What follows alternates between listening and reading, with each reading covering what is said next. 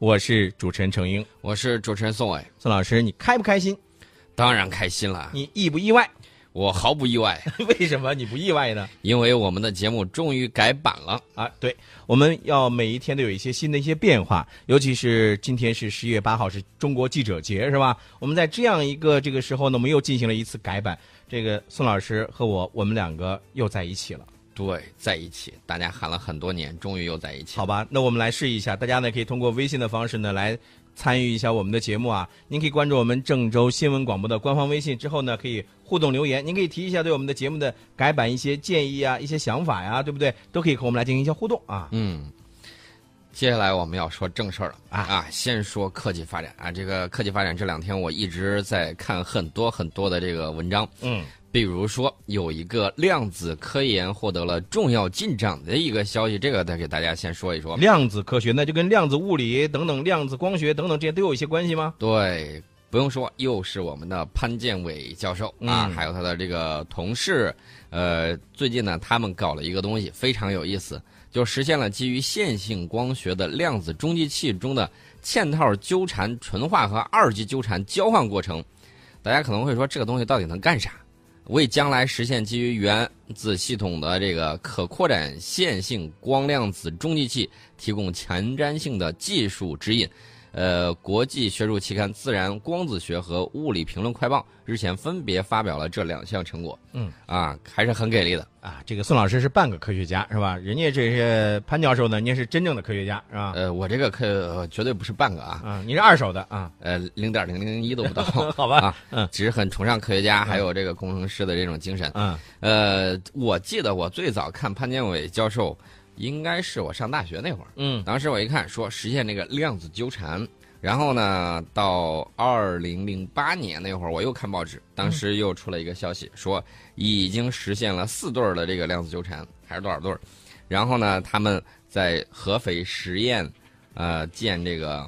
就是政府网络的这个通信的这个工具，嗯嗯然后呢，后来大家都看到一步一步的发展，先实现了京沪的这种呃安全高速的这种信息通信。对。嗯然后呢，他们又发射了卫星、量子卫星，然后呢进行天地之间的这种量子通信的这种实验啊，都成功了。没错。你说这个量子科学的这个进步啊，我在想，这个是大家想以前就是不敢想的。为什么这么说呢？你看，在若干年前，大家可能会觉得你买东西就得去这个商店去买，对吧？你得去这个超市去买。嗯那你现在呢？你在手机上你就可以买了，对不对？你手机上我我下载一个什么软件是吗？手机上的这个安全性对嗯大家的这种要求比较高，我们经常会听到有一些说法，说是这个手机啊， 然后他的支付宝或者什么东西了被别人给骗了，骗了之后，然后损失了有财富，这个，所以呢，大家我觉得这个科技的应用呢是在不断的这个发展的，而且运用到我们的生活当中的也是越来越多了啊。对我们看到啊我们的这个在计算机科学领军的企业，呃，中科曙光，他们研制成功了我们首款搭载寒武纪 AI 芯片的人工智能服务器。哎，这个命名呢非常的有意思，呃，可以翻译过来叫显生咒。嗯啊呃，彰显的显，生命的生，嗯宇宙的宙，显生咒是地质学的一个年代，嗯寒武纪是显生咒的开始。那么它做出来这个东西呢，主要是面向深度学习的在线推理业务环境。在线推理啊，不同于这个离线训练，推理不需要密集的这种计算能力，嗯，需要的是及时响应，及时响应。哎，你说这个及时响应啊，这个和咱这个不一样。你呃比如说平常我要叫这个宋老师，我说宋老师，呃，宋老师如果要是离得稍微远一点，可能有个反应的时间是吧？嗯，那这个就不会了，不存在这个问题吧？这个响应会非常的快嗯啊！这个主要是根据这个广大用户对人工智能应用场景的这种具体需求，然后呢，它会进一步的开发与寒寒武纪搭载更多的专用的这种 AI 芯片儿、这种信息基础设施。以后我们这种高能高性能的计算机啊、云服务器啊等等都可以。刚才我在这个进来之前，有嗯朋友就有同事在这儿聊说，哎，以后。在出行的时候就不用说，哎，我必须得刷卡，直接刷脸就可以。对呀、刚才咱们不是说这个新闻当中就说了，咱们新政机场就开始了吗？嗯这个呢，其实就是科技的这种进步。一方面呢，对你这个面部的这种扫描；另外一方面，它可以精准的通过大数据的比对，然后把你的这个信息调出来，哎，一吻合没有问题，然后就放行了。这个就是越来越方便，也是科技改变生活的一个非常典型的这种例子。嗯，那么大家可能会说，有人会担心说，人工智能这个，呃，越发展越快，以后的话到底会怎么样呢？会不会啊，给我们带来很多的这种冲击？你比如说这个阿尔法下围棋，嗯啊，横扫中日中韩的这种顶级棋手啊，又自己被新版本给碾压了。嗯那么人工智能给我们的心理带来的这种震荡是一波接着一波，嗯，感觉到没有？哎，我觉得人工人工智能这个挺好的，因为它确实在我们的生活呢带来很大的变化。我昨天呢在网上还看到了有有这样的，我当时就特别的这个，嗯、感觉到特别气愤，你知道什么吗？嗯就现在我们都知道这个。用手机支付就成为一个一个潮流了，无现金支付，对吧？嗯，竟然我看到了有一些人呢，就是有一种什么论调呢，就是觉得说这个呃，我无现金支付很不安全，会被什么什么怎么样怎么样。我当时就觉得，哎呀，我的天呐，我说你生活在什么时代呀、你？啊，呃，他说的这个倒也有一定的这个担忧在里头，你知道为什么呢？嗯因为它这个东西一一一个事物，它肯定有一利有一弊嗯啊、我们看到说这个人工智能越来越强大，那么同样的，我们也看到另外一个情况，嗯，就是北欧银行呃机器换人，直接裁员了五千人。你看看，嗯，而且呢，我看到一个这个消息说，法国的电信巨头呢，嗯、一个电信运营商也推出了移动银行，好像据说还要这个也要怎么样啊？啊，十年内征服两百万客户是吧？啊，对，呃，这个呢，大家都是在面临这么一个问题，就是人工智能技术肯定会得到更大的发展，那么也会为人类带来巨大的利益。另外一方面，嗯业界普遍在认为说，人工智能发展升级的速度快于以往任何一次技术革新，正在全方位加速改变人类的这种生活。如果对人工智能技术发展的应对不够及时，也可能会对人类社会产生一系列的隐患乃至冲击。你知道他们提了一个什么问题吗？啊，他提到一个问题，就是人工智能全球治理。全球治理这个指的是一个大的一个系统化，是吧？呃，他要解决的这个问题呢，有可能就是说，是不是智能时代统治全球，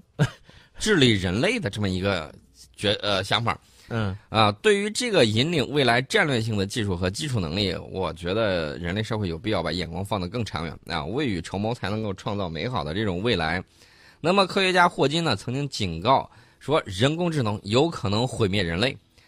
如果说他的言论啊是有争议的远虑，那么人工智能与人类抢饭碗，这个是比较切实的近忧。你刚才说到这个抢饭碗啊，我就知道了。前一段时间，可就咱就说咱们的同行吧，是吧？嗯，说现在这个有用这个机器人来写稿子的，是吧？有有还有用机器人来这个写一些财经报道的，呃，包括进行一些这个股市的一些分析。哎，宋宋老师，你看我突然就想到一个问题哈，你比如说像写这种财经报道，这个我倒是觉得真的是可以理解，你知道为什么吗？就是大数据嘛，是吧？嗯，它可以进行一个分析计算，哎，预测它的这个，比如说一个相应的一些这个经济的一些这个情况发展呐、等等，都可以做一些预测。但是有些东西你就没办法做预测了呀。你比如说像咱们今天谈到的一些这个军事的一些这个领域的一些内容，那么你这个你怎么来做一些相应的这个预测或者来写呢？呃，那就看他自己的这个智能发展的这种情况了，对嗯吧？？嗯那么有一些人工智能可能会引发隐患的这种讨论，我个人认为并非完全是杞人忧天啊。比如说，咱们刚才提到了军事，嗯智能武器不计后果的开发，是否会最终引发的这种失控的这种风险？没错儿啊，人工智能肯定是更更加便捷啊，更加这种人性化这种发展，嗯，会否让人类对人工智能依赖成瘾？哎、离开它我们干不了活儿。这个事儿我倒是真的有点担忧。啊为什么？就不咱不说其他的机器了，咱就说手机，智能手机，你能离开它吗？呃，所以说呢，大家一定要提前的对人工智能可能会产形成的这种负面效应进行研究，并谋划这个应对措施嗯。啊。联合国呢，即将在荷兰海牙启动一个监视人工智能发展状况的机构，防范包括大规模失业、有组织犯罪这些风险。美国也有一些大学呢推出了这个人工智能伦理研究计划，嗯他担心的是什么呢？就是让正常的人际关系更加疏离，嗯，啊，乃至冲击正常的人类伦理秩序。他担心这个事儿。这个我们知道，在大学里头有门学科叫社会伦理学，是吧？嗯，伦理学这个其实伦理学呢，我个人觉得就是如何叫你做一个好人。那么这个里头将来就如果要机器的话，咱们可以这样理解，不可以理解，就是如何让你做一个好的机器。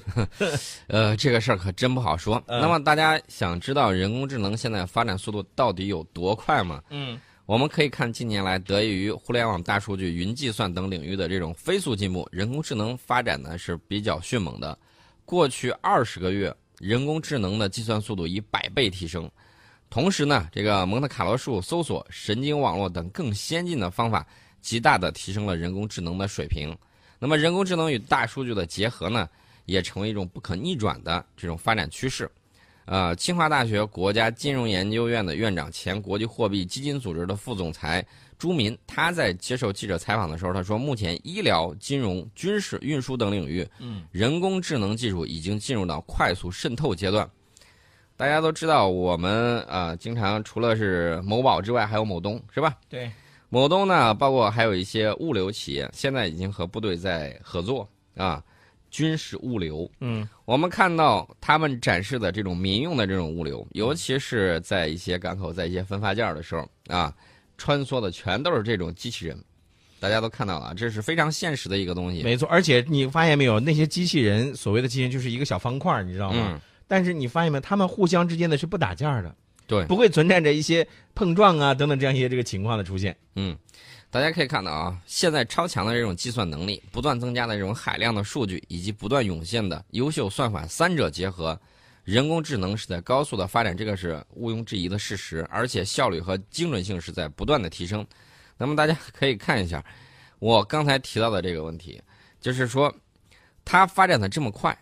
啊，会不会在其他方面开始替代人类劳动？嗯，我们看到我刚才说的那个银行裁员的那个事儿，嗯我们再看这个机器，机器学习，而且它是沿着价值链是在向上攀升。嗯，机器甚至能自己提出未来新药物发展的这种逻辑，并且有可能参与到这个疾病的这种诊断。未来人工智能还可能在法律、金融等领域大量的代替人类的劳动。呃，大家可以看到啊，人工智能未来可能会就像我们当年用电一样，会改变人们生活的方方面面。可是有一点啊，我觉得是这样，就是你像人工智能，它再先进，机器人儿它学习能力再强，你别说阿尔法狗，呃，这个又是自我学习，能够继续战胜一些棋手等等之类的。但是我个人觉得，你不管怎么说，这些东西啊，它是人类研发的一个成果啊呀、嗯，对不对？那是我们给它开发出来的。如果我们没有开发出来，它怎么能够进行自我的学习？怎么能够呃更加的这个先进？那不可能啊！嗯，大家可以看啊，这个国外律师事务所雇佣人工智能系统支持的这个虚拟助理，能够同时查阅好几万份历史判决。以前需要五百名初级律师完成的这个劳动，现在几分钟就能够解决。嗯呃，不少银行还在尝试用人工智能做交易员啊。瑞士联合银行集团，呃，它在美国的这个交易大厅，原来雇的有一千四百个交易员，现在人去楼空。啊，最新的案例就是刚才我提到的北欧银行，这直接宣布未来四年裁员六千。呃，在一些比较基础性的一些简单性、重复性的一些工作上，我觉得确实啊，像机器人呢，能够发挥一些比较更样的一些这个作用。对，但但是有一点啊，宋老师，我有点跟你持不同的看法是什么呢？就是智能机器人也好，这些未来的一些发展也好，它有一个是什么呢？就是有一些它是无可替代的，比如说情感，人类的情感，我觉得在任何这种情况下，机器人它是不可能去替代的。啊，有很多东西它实际它也替代不了。呃，你看，在可以预见的未来，多数工作不会被人工智能技术替代，而且我们纵观历史会发现，技术进步始终在影响着职场。那么，人工智能在医疗领域的这个进步呢，它并不会取代医生，嗯呃，但是有可能改变医生所需要的技能，或者是改变他们利用时间的这种方式。有很多诊疗，包括他判断病例啊什么之类的，现在已经有应用，效果还是很不错的。对，呃，准确率呢也比较高，而且这个准确率是在不断上升。嗯，这样呢，医生我觉得就可以专注于去做一些，哎，他精力就是以往被这种琐事嗯所分散的这个精力，可以集中精力专门去研究一些东西。嗯呃，就是未来我觉得一定会有新的这种变化。呃，最起码我个人认为，如果机器人坏的时候，另外一个机器人不会修， 是吧？修机器人那还需要人去修它。嗯啊，造新的机器人。所以大家就可以看到啊，这个我们所处的这个时代是在不断发展的。呃，活到老学到老这个理念真的是应该贯穿于始终。那么人工智能发展到哪一步？我觉得我个人认为啊，还是没有到特别特别特别快的那一步。你知道为什么呢？嗯因为量子计算机还没有进入啊、寻常百姓家。嗯你想想，如果说我们普通用的这个电脑啊、台式机，就能够达到现在超级计算机那样的这种工作，对啊，量子计算机它去工作这个东西的时候，计算的这种速度呈几何级上升。那么到那个时候，再跟人工智能再结合起来，你想想这是一个什么样的状态嗯。啊？呃，我们所有的这些设想啊，我想在未来呢，都会慢慢的一个一个的这个实现的啊。嗯，按照人工智能有这么划分啊，划分是弱智能，嗯，，啊，不是弱智啊，是弱智能 嗯呃，强智能，嗯还有超智能啊，它是按照现在这个阶段进行划分。嗯，当今乃至很长一段时间，人工智能还处在弱智能的这种状态，就是他还没有具备自我学习、自我完善的这样一个能力。对，它只能局限在特定的封闭领域。你比如说阿尔法围棋，它只能在封闭场景通过数据，按照样本学习和对弈训练来提高自己的下棋能力，嗯并不能发挥创造性。嗯，那么到了强智能和超智能的时代呢，嗯人工智能，呃，科学家是这么判断，应该说是能够像人类那样学习，嗯然后呢，它还可以自己决策，还可以不断的反思，解决不同领域的各种复杂问题。我就差一句话，宋老师，嗯，到那个时候，就是你所谓的发展成超智能、超超智能等等这些时候，是吧？嗯，我拔它电源管用不管 用？把它电源应该能管用 吧？但是人家是不是用电那就不好说了。对，这这是这个第一是用不用电不好说，这是第二，它让不让我拔这个电源也是个问题，是不是？我倒想到另外一个事儿，嗯嗯也许咱们俩这个职业可能就没有了。啊那你知道对为啥不知道？俩机器人往那儿一坐，是吧？嗯因为这个，我们知道我们现在呃前两年的时候，新华社有这种智能写稿的我 这呃个对机器。对对对，那么以后就刚才我们提到到那个超智能或者强智能那个阶段，嗯，呃，他就有可能做电视剧的编剧，自己这个做电视剧的编剧。我跟你说这个不稀罕，为什么你知道吗？嗯你现在这个网上又有一款这个软件，你不是不会写诗吗？以前你想你要想写诗，你得最起码你得背会《唐诗三百首》吧，是吧？嗯，哎，然后呢，你现在就不用了，你你去下载一个这样一个软件，然后你随随便便你往里边输一个输一输一些这个关键词，呼嚓呼嚓呼嚓就给你出来了，这个一一一一一首诗，你呃这就是明白吧？你说的这个，电视剧的编剧这个就比较难了，而且让人看得津津有味的这个就比较难以做到。这个就是无非是他他大量的学习嘛，而且他学习的速度要比咱人类要快嘛。我这么跟你说吧，啊，呃，我个人认为二三十年之内你是看不到的。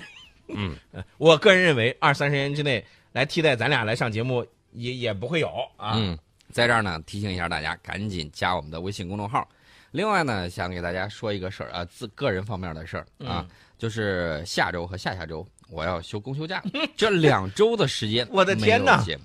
我的天呐，宋老师，嗯呃，我们节目还是正常进行的，我们的对这个听世界节目还是正常进行的。但是宋老师呢，休假了，你说这事儿啊，我们只是跟这个网上啊，通过蜻蜓收听的朋友呢，提前说一声啊，你是给吱一声，，你给提前给听您的用户吱一声啊、嗯，啊！宋老师就是看见我回来了，然后宋老师呢就说：“那行，那你回来吧，那我就休假去了。”我说：“你什么意思啊你？”等到你休假的时候，那不是还得我来顶吗？